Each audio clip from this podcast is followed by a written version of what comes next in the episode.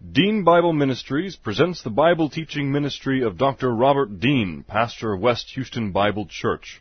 These and other Bible lessons are available from www.deanbible.org. Now let's listen to our lesson from God's Word, the Bible. How shall a young man cleanse his way? By taking heed thereto according to thy word. Thy word have I hid in my heart that I might not sin against thee.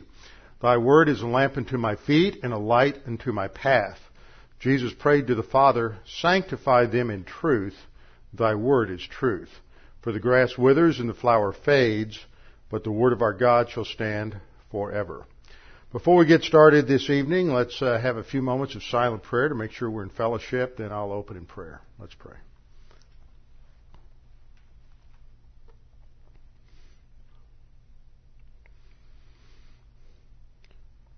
Lord, again, we're thankful that we can come together this evening to study your word. We're thankful that you have provided us with such a complete and sufficient revelation of yourself and that as we study it, we consistently uh, discover new things. We have our understanding uh, expanded and our, and our understanding tightened and, and the more we study, the more we learn and there's just so much more that we can learn. Father, we pray that we won't ever uh, tire of learning new things about you and about your word and about your plan for history and about your provisions for our spiritual life.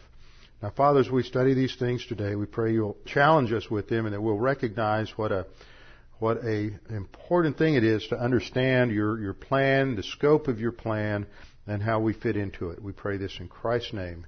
Amen. We're studying the New Covenant for background to Hebrews 8 in our study in Hebrews, but we are in Isaiah tonight. Background for understanding the New Covenant, we have to understand first and foremost that it is the eighth uh, covenant that's in the Old Testament. It is the fifth and final covenant in the uh, related to Israel. The first and foundational covenant for Israel is the Abrahamic covenant, which promised Israel three things, land, seed, and blessing. Each paragraph, each aspect of the Abrahamic covenant is then developed in subsequent covenants, so that the land covenant, or the land provision is expanded in the land covenant, the, the uh, seed promise is developed in the Davidic covenant, and the blessing aspect is, pro, is expanded in the in the new covenant. The Davidic covenant is important to understand because when we get into the study of the new covenant, we realize that it's often linked with the fulfillment of the Davidic covenant. We'll see that in a, one passage in Isaiah this evening. It's also linked with the uh, final fulfillment of the of the uh, land covenant with Israel. So if Israel's not in the land and they don't have it, the Davidic seed on the throne, then the new covenant hasn't been fulfilled yet. It hasn't been enacted. Now, this chart we've looked at puts things into a chronological perspective with the dispensational timeline at the bottom, uh, with the uh, different ages in the history of Israel, and positioning the covenants I just mentioned, those four covenants, uh, within their framework, and then showing that they are all fulfilled at the time that Jesus Christ returns and establishes his kingdom, and these are all enacted at the beginning of the millennial kingdom. The dashed line indicates the relationship of the church to the new covenant by way of our position in Christ, our relationship to Him. We also looked at four aspects of the covenant. It's just general background. We have these various scriptures. We have persons, God who initiates the covenant, and the house of Judah and house of Israel are the covenant partners. And then the importance, and I've revised this, and it's important to, to understand why I revised this. The importance of the covenant is it provides for the, and the previous reading was it provides for the regeneration of Israel. And that terminology is common terminology to what we read, what you read in a number of books on, on prophecy, dispensations. Uh, Dr. Ryrie uses it. when he talks about these New Covenant passages. Uh, Arnold Fruchtenbaum uses it even more. And the more I started looking at some of these passages, the term regeneration is actually never used in any of these passages. There's washing, there's cleansing, the heart of stone being replaced by a heart of flesh. There's a number of things there that are related to regeneration. The term isn't used. And the reason I want to be careful with it is because the, it is national the people who receive this at the beginning of the tribulation are not becoming saved. See, regeneration carries that, that sense of moving from being spiritually dead to being spiritually alive. There's two things we have to remember about these passages. They're, number one, they're not talking about individuals. Only an individual can be regenerated. Number two, these passages are applied um, these passages never use the word regeneration. They use terms that are similar and that I can, I can see why people have gone to, to use that word, but I think it leads to some other areas of confusion, and I don't think it's the best choice of words because the Jews that come at, that, when they the Jews come to the end of the tribulation period, these Jews are saved. Many of them are, are saved. They're already saved when they leave Jerusalem. They, they see the abomination of desolation and they flee to the mountains. Why do they flee to the mountains? Because in Matthew 24, Jesus said, when you see these signs, flee to the mountains. So why would an unregenerate apostate Jew be obeying Jesus' command in the Sermon on the Mount? So the fact that they're fleeing indicates either they're they're sympathetic, they're, they've got family members, they have friends that are already saved and are applying Matthew 24, or they're already saved and they're applying Matthew 24. But when they get to the wilderness in Bozrah in the desert there and nationally call upon Jesus to come back as a corporate body, not just as individuals. See, you had individuals, Jews saved at, at the, uh, at the first advent before the crucifixion. You had more individual Jews respond to Peter's message in Acts 2 and in Acts 3 where he clearly promises millennial blessing that in Acts 3 uses the term if, that if we, we accept Jesus, if they accept Jesus as Messiah, then the times of refreshing will come. That's millennial terminology. So this offer of the kingdom seems to still be a legitimate offer even after the ascension during that early stage. That's, of course, long before they're taken out under the uh, fifth cycle of discipline. So you have numerous individual Jews regenerated in the sense of being justified, saved, moving from spiritual death to spiritual life. But you don't have th- this national change that takes place that is what's described in these various New Covenant passages. And it's interesting when you get into them, they use that terminology of cleansing and changing, but there's other things that go with it that are not part of the regeneration package that a church age believer has. So if we use the term regeneration for what happens when a church age believer, Old Testament believer gets saved, and we relate that to how these, these passages describe what's happening to the nation, then we can get into some real confusion. So I think we have to stop and and uh, reflect upon that to just make sure we're using uh, the best terminology. And so I've changed this to reflect the terminology that we have in the in the text of Scripture. And that the new covenant provides for the national cleansing. Why? Because the nation has been ceremonially and ritually defiled by their disobedience to God, their rejection of the Messiah, and their past idolatry. And what, it, what happens at the second coming is their Messiah comes as the Son of David who's going to establish his personal residence in the temple, and there's going to be the, the consecration and sanctification of the, of the land for the temple, and the temple itself is a mile square. Jerusalem at the, at the center part is 10 miles square, and then the whole temple, Jerusalem area in the millennial kingdom is like 50 miles square. So, this has to be consecrated, which means to be set apart to the service of God, and it has to be cleansed because it has been defiled through the last centuries. And, but that's not the same thing as moving from unsaved to saved. So I think it's very important to come in and, and clarify this terminology. And so I've changed it to that this covenant provides for the national cleansing and restoration of Israel along with a new spiritual life that is unique to the millennial kingdom, just as we in the church age have a spiritual life that is unique to this age, that's based on the indwelling and the filling of God the Holy Spirit, there's a unique spiritual life for Israel in the millennial kingdom because everyone is saved. No one needs to be taught of their neighbor about God. Everyone ha- will have an intuitive knowledge of the, of the existence of God and the truth of Scripture.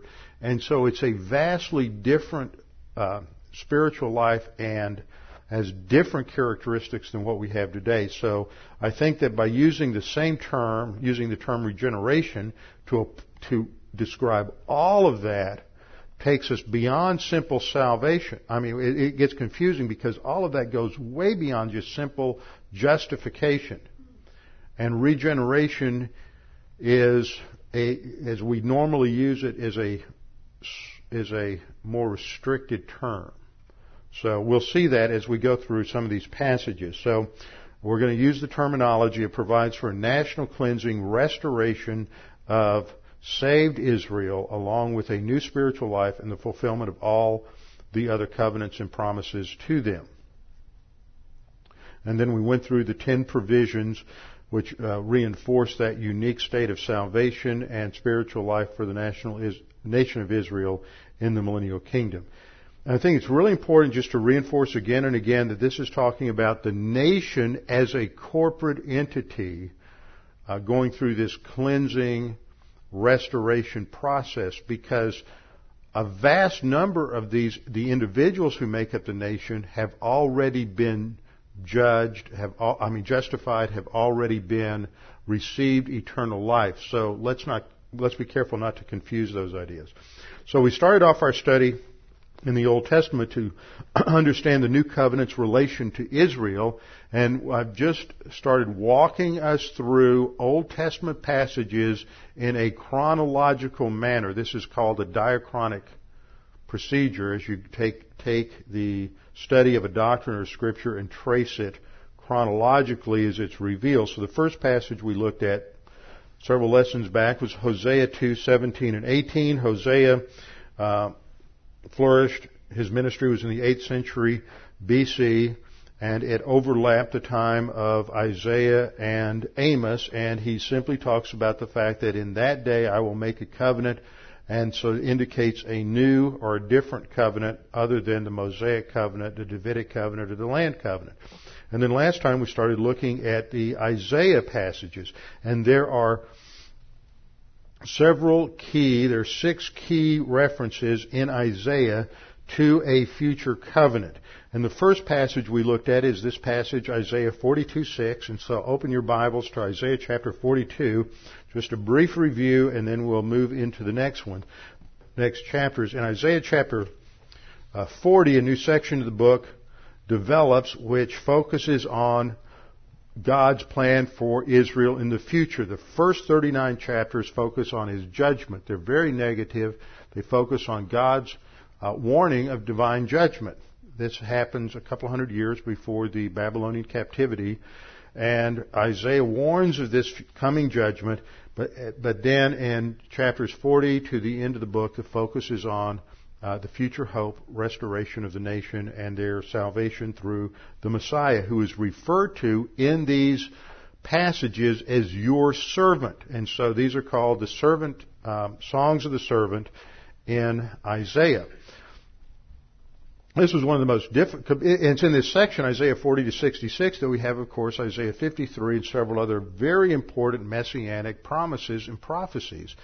And up through the Middle Ages, this was one of the toughest sections for uh, Jews to deal with in terms of any kind of uh, witness from Christians. You just re- ask a ask a uh, Jew to read Isaiah 53 and explain what it means, and uh, they're not going to know. And if they know anything today, if they are educated in what the rabbis have taught, they will say that the servant is is the nation Israel. Now, one of the reasons I want to tell you that is because as we look at some of these passages, you will see a few places where, oh, well, you know, that could be corporate.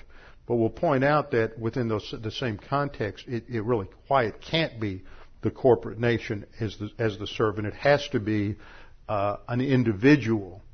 And we have to understand that. So if you get an opportunity and you're witnessing um, to a Jew, then you can go to these passages. But Isaiah, it took it took 800 years before the rabbis came up with an interpretation that they thought could work to explain why the servant was was the nation, because they were losing too many Jews to conversions after they read Isaiah Isaiah 53.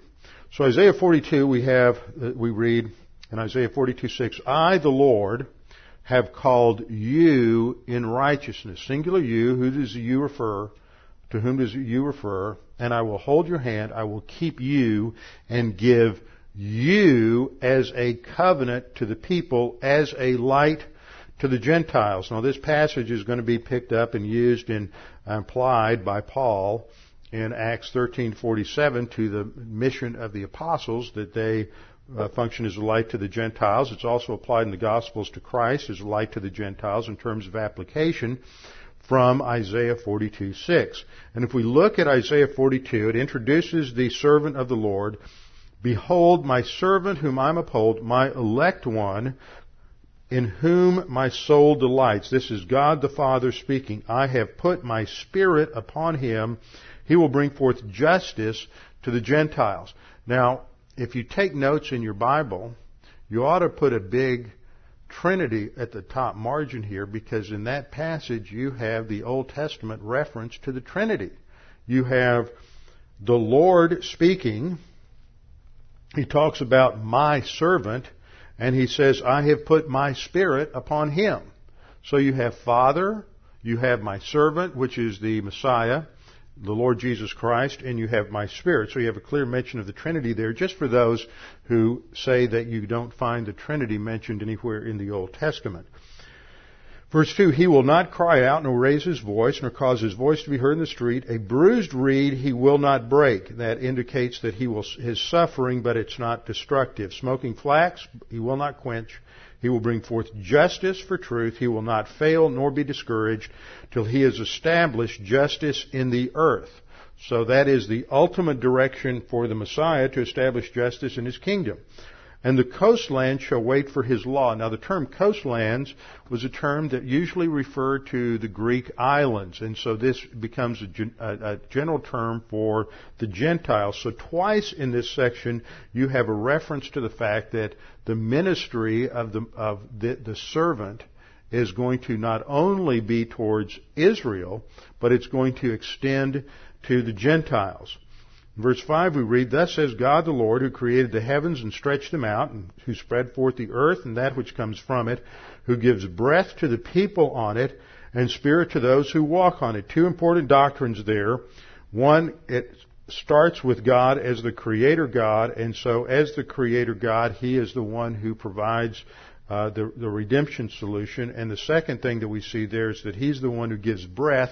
That's the word neshama, which indicates that the source of life comes from God and that life is related to breath, as we have taught in the past related to the uh, origin of life and when full human life is present, uh, when, when breath begins at birth who gives breath to the people who walk on it and spirit to those who walk on it.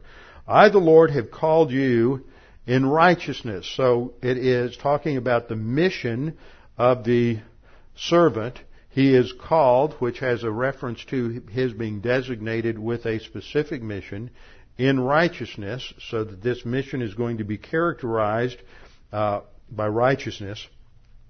I will hold your hand, indicating God's sovereign care of the Messiah during his ministry in the incarnation. I will keep you and give you as a covenant to the, to the people. So the role of the Messiah is so tightly connected to the establishment of this covenant that they are seen here as almost identical. I will give you as a covenant to the people. So this distinguishes, this shows that this covenant that's mentioned here can't be the Mosaic covenant. It can't be the Davidic covenant. It can't be the land covenant. It has to be some other covenant. So it must be a reference to the, uh, to the new covenant. As I pointed out before, the term new covenant is only used in the Jeremiah 31, 31 to 34 passage. I will keep you and give you as a covenant to the people, as a light to the Gentiles, to open blind eyes, to bring out prisoners from the prison, those who sit in the darkness from the prison house. And this is one of the passages that the rabbis went to to substantiate their position that one of the distinguishing characteristics of the Messiah would be that he would uh, give sight to those who were blind from from birth, born blind from birth, not someone who became blind later on. And this would be a unique sign of his uh, uh, that he was the Messiah, signifying that he was the Messiah, which is the background for understanding the miracle in John 9 when Jesus heals the man who's born blind from birth. And as soon, by doing that, he is making an extremely clear statement that he is the Messiah. And the rabbis all understood it, but they refused to accept it. Operation suppression of truth in unrighteousness. So, this is a, another indication of the new covenant. Now, we'll go to the next passage, which is also in the same, the same section of Isaiah, the servant songs, Isaiah 49:8, and it is set in the context of millennial fulfillment. Thus says the Lord, Yahweh again, in an acceptable time I have heard you, and in the day of salvation I have helped you. I will preserve you and give you as a covenant to the people again, connecting the new covenant to the work of the servant. I will give you as a covenant to the people to restore the earth, or it could be even to restore the land. Because the word for, the, the Hebrew word for uh, land, for earth is eretz, and the word for the land is eretz which is the same word that's used for promised land. Sometimes it's difficult to tell if it's talking about just to the to the to restore the earth or to restore the land, meaning the promised land. I think that there's a very good case could be made in this passage that that restoration is talking about the promised land because the context of Isaiah 49:8 is that the time when this will happen, when the Messiah establishes this covenant, happens after a lengthy per- period of destruction and desolation of the land and is associated with a restoration of the land. Now let's just look briefly at the context. The, the, we don't want to make the mistake of just going in here and taking these verses right out of context as proof, proof text. Go back to verse 1. Again, we see an emphasis here on the Messiah as a light to the Gentiles. Listen, O coastlands. Again, that term was used to refer to the islands off the Mediterranean, the islands of the Greeks, so it becomes a, a metaphor for the Gentiles. Gentile nations. Listen, O coastlands, to me, and take heed, you peoples from afar. The Lord has called me, so it is the servant speaking. The Lord has called me from the womb, from the matrix of my mother, from the womb of my mother, the inward parts of my mother. He has made mention of my name. He has made my mouth like a short, sharp sword. That reminds me of the picture of when Jesus returns in Revelation 19. Out of his mouth proceeds a sharp two-edged sword. It pictures judgment. He has made my mouth like a sharp sword. In the shadow of his hand he has hidden me and made me a polished shaft. In his quiver he has hidden me. Talking about how God prepared him for his role as Messiah. He said to me, You are my servant, O Israel. Wait a minute. Doesn't that say that Israel is the servant? Now, if you stop there, you'll think that. But if you go down to verse 5, it becomes clear that the nation Israel can't be equated to the servant because they're obviously distinct. What we have in verse 3 is that the servant is the personification of everything Israel as a nation should have been. And so he is identified or called, O Israel, in verse 3. He said to me, You are my servant, O Israel, in whom I will be glorified. Then I said, I've labored in vain, I've spent my strength for nothing and in vain, yet surely my just reward is with the Lord and work my work with my God, and my work with my God. Verse 5, And now the Lord says, who formed me from the womb to be his servant to bring Jacob back to him. So the servant can't be Israel and then bring Israel back to God. It's obviously two different entities here. So the servant's role is to bring Jacob back to him. And a lot of times in Scripture, when Israel is referred to as Jacob instead of Israel, because they were the same name for the same person, Jacob is born. He's the heel grabber. He comes out second from the womb. He's the twin of Esau. He's called the heel grabber, Yaakov. He's the, he's the chiseler, the swindler, as we studied in Genesis. He's the one who's always trying to make life work on his terms. He's gonna, he's gonna work out the best deal. And then when he, God works through his life through about a period of 20 years when he's out of the land and he's working for uh, Rachel, but he gets deceived and gets Leah instead. And then he has to work another seven years for Rachel, and then he ends up working another six years before he finally comes back to the land. When he comes back into the land and he has the face-to-face with, encounter with God at Peniel, this is when God he wrestles with the angel of God, and God gives him the new name Israel. And when Israel is referred to in context like this as Israel versus Jacob, the name Israel speaks of Israel in their right relationship with God, the nation in their right relationship to God.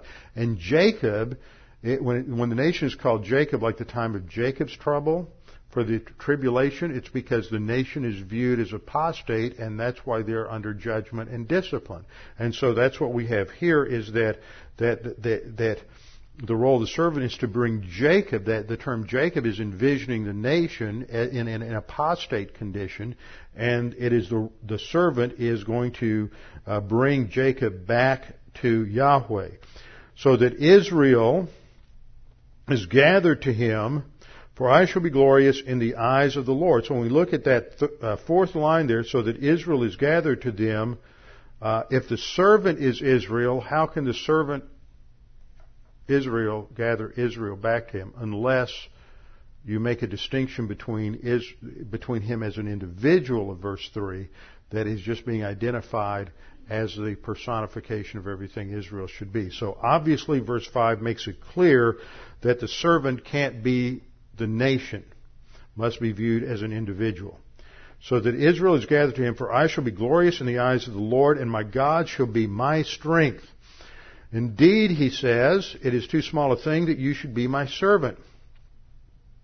To raise up the tribes of Jacob and to restore the preserved ones of Israel. I will also give you as a light to the Gentiles that you should be my salvation to the ends of the earth. So the one speaking is God the Father, and he is saying it's not enough, it's a small thing, it's a limited thing that you just have a ministry to Israel.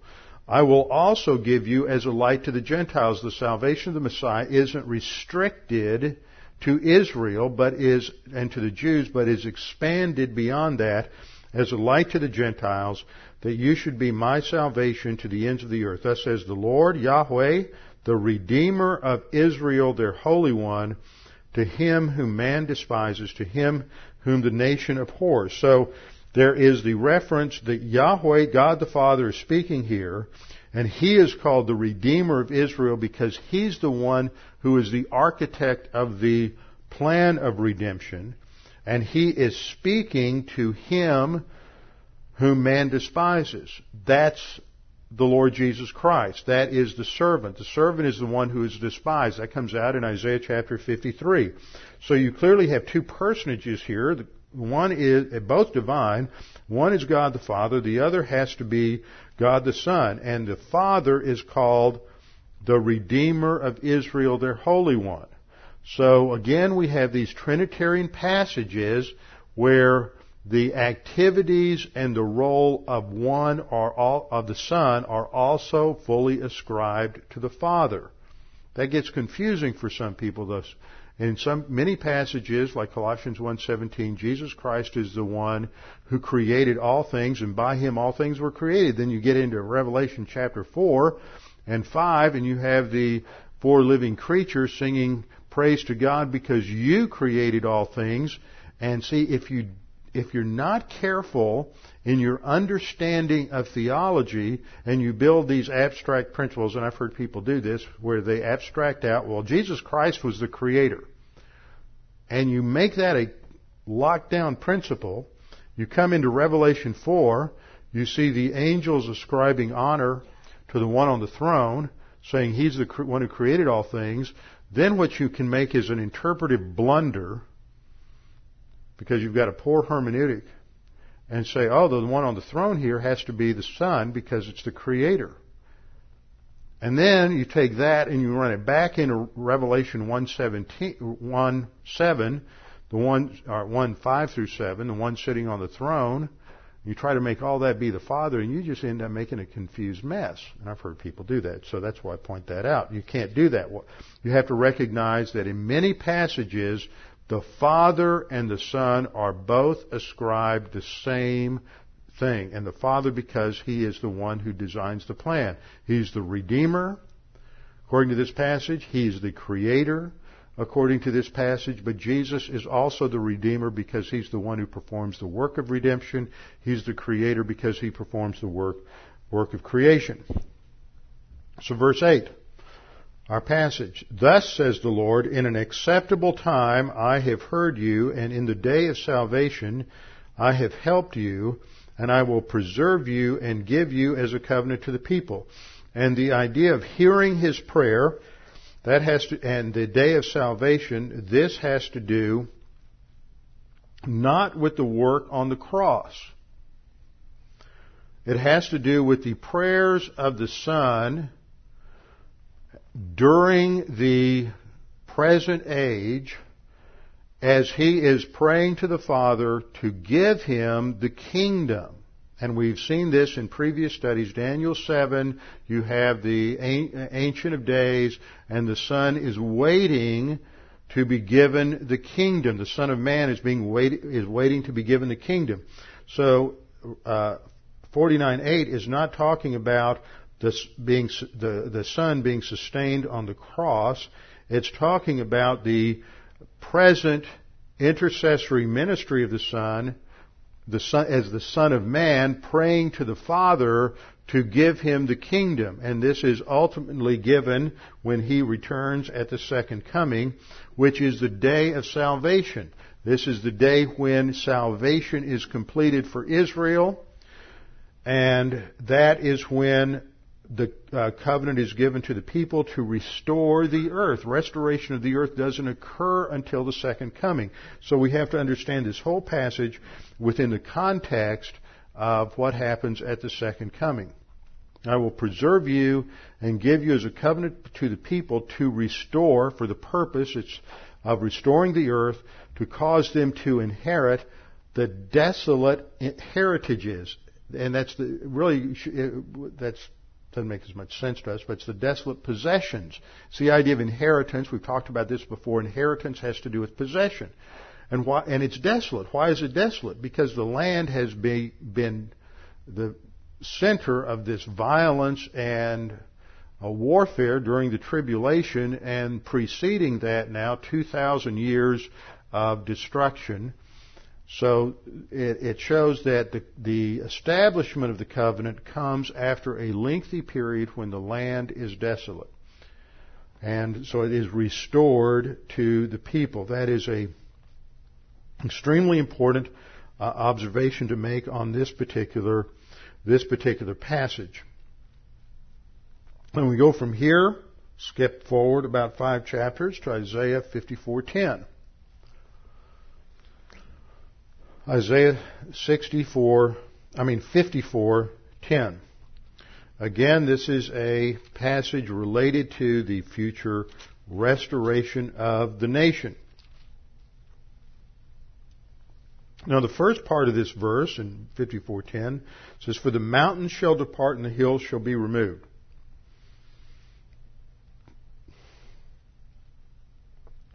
And what this is describing is the fact that even though there may be physical changes on the planet, this is the contrast. There's a contrast between the change among the terrain, in the terrain versus the unchanging aspect of God's God's kindness, God's loving kindness. This is a word we're studying a lot lately. We studied it Sunday morning. We studied it last week on Tuesday night. It's the Hebrew word chesed, meaning His faithful, loyal love. Not, it's not just mercy. Some translations translate that way. It's not just love.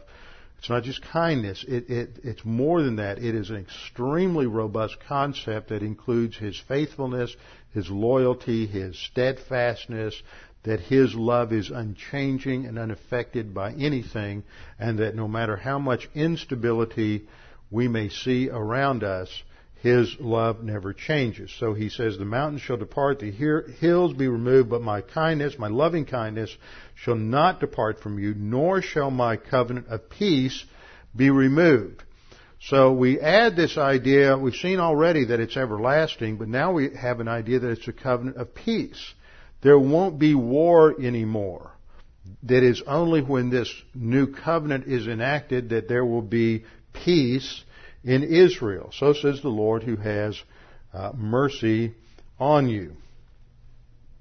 Again, this is the thrust of this entire of this entire chapter, and this is the focal point, is that this covenant of peace will be established and no longer will the nation suffer, no more will it be overrun and be the, be the um, victim of violence. Then the next passage is going to be in Isaiah 55, verse 3. Incline your ear and come to me, God says, hear and your soul shall live, and I will make an everlasting covenant with you, the sure mercies of David. So we now see the aspect of the covenant as eternal or everlasting, and it's connected with David. And notice it says, and I will make, which is future tense, showing that the everlasting covenant is a future covenant. The Davidic covenant has already been established. So the Davidic, even though the Davidic covenant isn't fulfilled, this is talking about a future covenant and connecting it uh, then to the Davidic covenant. Now let's look at the context. One of the great verses on salvation and the free grace gospel is in Isaiah 55 verse 1. Isaiah 55 1 says, Ho, everyone who thirsts come to the waters, and you who have no money, come, buy and eat. See, you have no money and you buy. It's a juxtaposition of what appears to be contradictory concepts to grab our attention that it's free. Come buy and eat. Yes, come buy wine and milk without money and without price. That is salvation. It is free. There is no cost. It is free to the one who is getting it. Doesn't mean it is free. It's not free to God. It wasn't free to Christ. Christ paid the penalty, but grace means it is free to us. There's no such thing as a free lunch. Somebody always pays. It's always amazed me and other pastors, and we chuckle about this, that among grace churches, there is this mistaken notion that grace is free, which, and it's amazing. Now this isn't true of this congregation, so I just want to say that because I don't want you to think that I'm, um, getting onto you. But it is true in a lot of doctrinal churches that they're almost afraid to, to give financially to the Lord. Well, it's grace. I mean, somebody else will pay for it. Well, if you get 100 people in the congregation and they're all thinking somebody else is going to pay for it, nobody's going to pay for it. So there's a responsibility to give because, not because you have to, not to gain God's pleasure, not to impress God, but in response to God's grace. And ministries like ours operate on grace because of the goodness and the grace and graciousness and the kindness of many people who supply for Uh, Dean Bible Ministries make it possible to uh, provide all of the different things on the internet now. We put uh, MP3s out there. People don't have to order them.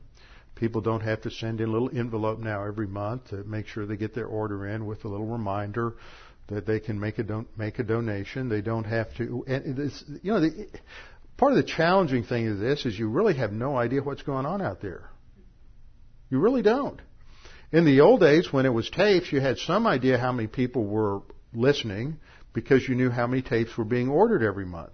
Now there's there's no clue how much is, is going on. And there have been some ministries that have been so paranoid about about the fact that if you don't have this ongoing mail connection where you're sending something out and then they're sending a an envelope back in with their order, which is a subtle reminder to put a little check in there, that somehow God won't provide, and so they make it a little more difficult to get things. And we just put everything out there free of charge and don't emphasize the giving, even though we have our financial policy out there. And God just uh, has so graciously provided. And now we have some folks here who are have been engaged in a project for the last, I don't know, six or seven months in converting the the videos, the DVDs, to a Google video format and uploading this to Google hosting the website. I don't know all the details, but what this means is that all the videos are going to be available to anybody to just download onto their computer. And we're not restricting this. And, and so many ministries do this, you gotta pay. I mean, it's amazing. I was wondering, what's going to happen? So a lot of ministries charge three or four dollars or even five dollars for a cassette tape. What are they going to do when we make this shift to MP3s? Because you can put 20 or 30 MP3s on a CD, and what are they going to do? Well, they don't put 20 or 30 MP3s, and they'll put three or four and charge $20. Or if it's a DVD, they'll charge 15 or $20 a DVD. And this is just, it, it just is amazing to me. And people just don't want to trust God anymore to supply the resources. And God supplies the resources for the material to go out and we need to just relax and provide it and supply it. That's what grace is all about. But somebody has to supply and if the money dries up and there's no money then it just won't go out. But uh, we're not going to sit back and have as a policy some sort of uh, restrictive uh, control that makes sure people have to always order from us because we're afraid somehow the money's going to dry up. Because God, God just has to sell a few more cattle. That's all it is. He owns cattle on a thousand hills, and he can just sell a few more cattle or a few more sheep, and he's going to take care of things and always has.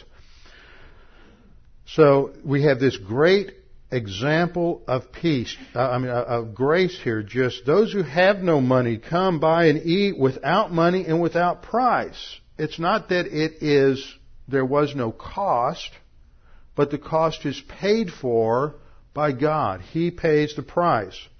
He says in verse 2, Why do you spend money for what is not bread? For what does not sustain, what doesn't really supply life? And I just think of all these people who go to all these churches, and what you see is a constant uh, marketplace. They have bookstores and they have. Uh, I've been in churches where uh, you'll have a few, a couple of two or three songs after church, but that gives enough time to run off about 50 or 60 uh, cassettes and have them all at the back door so when people go out they can buy their tape of that morning's message for five dollars. What are these churches going to, you know, and, and, and they're not really getting healthy food. And that's what this is getting. Why do you go to these churches that are merchandising religion and you're not really getting any doctrine or any truth that sustains life? Why do you spend money for not bread and your wages for what does not satisfy when you can get the truth for free? Because it's based on grace. He says, listen carefully to me, eat what is good, and let your soul delight itself in abundance. Incline your ear and come to me, God says. Here your soul shall live, and I will make an everlasting covenant with you. And what this passage emphasizes, it's addressed to Israel, that there is a condition set up that must be satisfied before the new covenant will be established. And that is they have to turn and accept the grace of God. And until they turn to accept the grace of God, which means nationally corporately, not individually, but corporately to accept Jesus as the Messiah, then the times of refreshing will not come. And that's what happened, or what didn't happen at the first advent. You had a tremendous number of individual Jews who were saved, who accepted Christ as the Messiah, who trusted in Him, but the leadership, the scribes, the Pharisees, the Sadducees, the Herodians, uh, rejected Him and the vast majority of people rejected him, and so there was a national rejection, but there were thousands, maybe even tens of thousands of Jews who accepted him as, as the Messiah. But it wasn't the nation as a whole, it wasn't this, the, the corporate leadership uh, accepting him as the Messiah. And so that's the call here is to the nation, to the leaders, to those who represent the nation, to the nation as a whole, to respond to the grace of God. And at that time, this everlasting covenant is established, which is related to, it's different from, but it's related to the sure mercies of, of, uh, of David.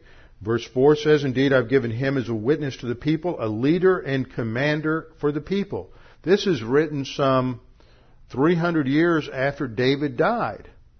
Well, it doesn't make sense unless David is going to be resurrected and put in a position of political leadership over the nation in the future kingdom, which is what Ezekiel is going to spell out, is that David is going to be the prince, the leader over the, uh, over the Israelites, over the Jews in the, in the millennial kingdom. Jesus Christ will reign over the nations.